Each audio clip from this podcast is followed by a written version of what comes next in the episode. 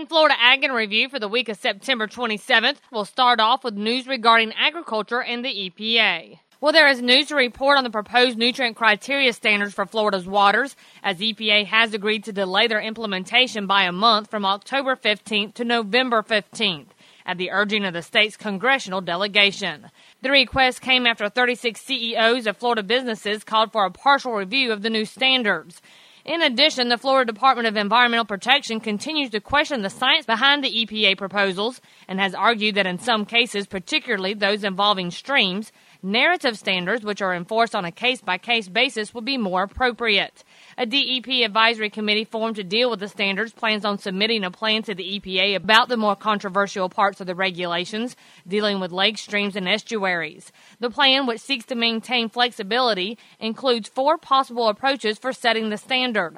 The approaches are based on healthy existing conditions, historical conditions, comparisons to similar areas or limits based on interactions between elements of the bodies of water, and total maximum daily loads. And as we turn our attention to livestock, Randall Wiseman has this report. President Obama has signed into law a bill concerning mandatory price reporting reauthorization. The legislation not only extends reporting requirements of livestock daily markets for five years, but also adds something new, as explained by Warren Preston with USDA's Agricultural Marketing Service. Adds the provision for mandatory pork reporting, and it requires the USDA to go through a negotiated rulemaking process to promulgate the rule for the pork reporting. And then it also requires USDA USDA to set up an electronic reporting system for the current mandatory reporting program for dairy products. The new provisions are designed to improve transparency to the pork industry and further protect producers, along with making it easier for milk producers to obtain current milk prices. The core component here is to provide information to the marketplace so that everybody knows what's happening. It gives a transparency to the market. Now, following the president's signing of the Mandatory Price Reporting Reauthorization Act, many agricultural organization leaders voiced their support for the law, and Ag Committee Chairman Blanche Lincoln said the legislation will ensure that family farmers and ranchers will receive fair market value for their livestock. And as we wrap up for this week, we hear from Everett Griner regarding cloning being back in the headlines. A cloned steer has won a state 4 H championship. Yeah, raises another round of questions about cloning animals.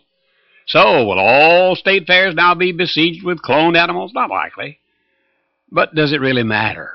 Meat from cloned animals is still not acceptable in our national food chain. Research has found nothing wrong with it, but the doubt still lingers. My question is, why would a man want to spend his valuable time producing an animal that nobody seems to want, health officials won't approve, and generates such a small market? Well, this state 4-H champion sold for $45,000. That's a pretty good reason. But wait a minute now there's only one state fair champion, and besides, the producers were the buyers. Looks to me like producing cattle the conventional way makes a lot more sense. And remember, you can find these stories along with all the week's Southeast AgNet reports on our website at southeastagnet.com. I'm Julie McPeak with Southeast AgNet's podcast.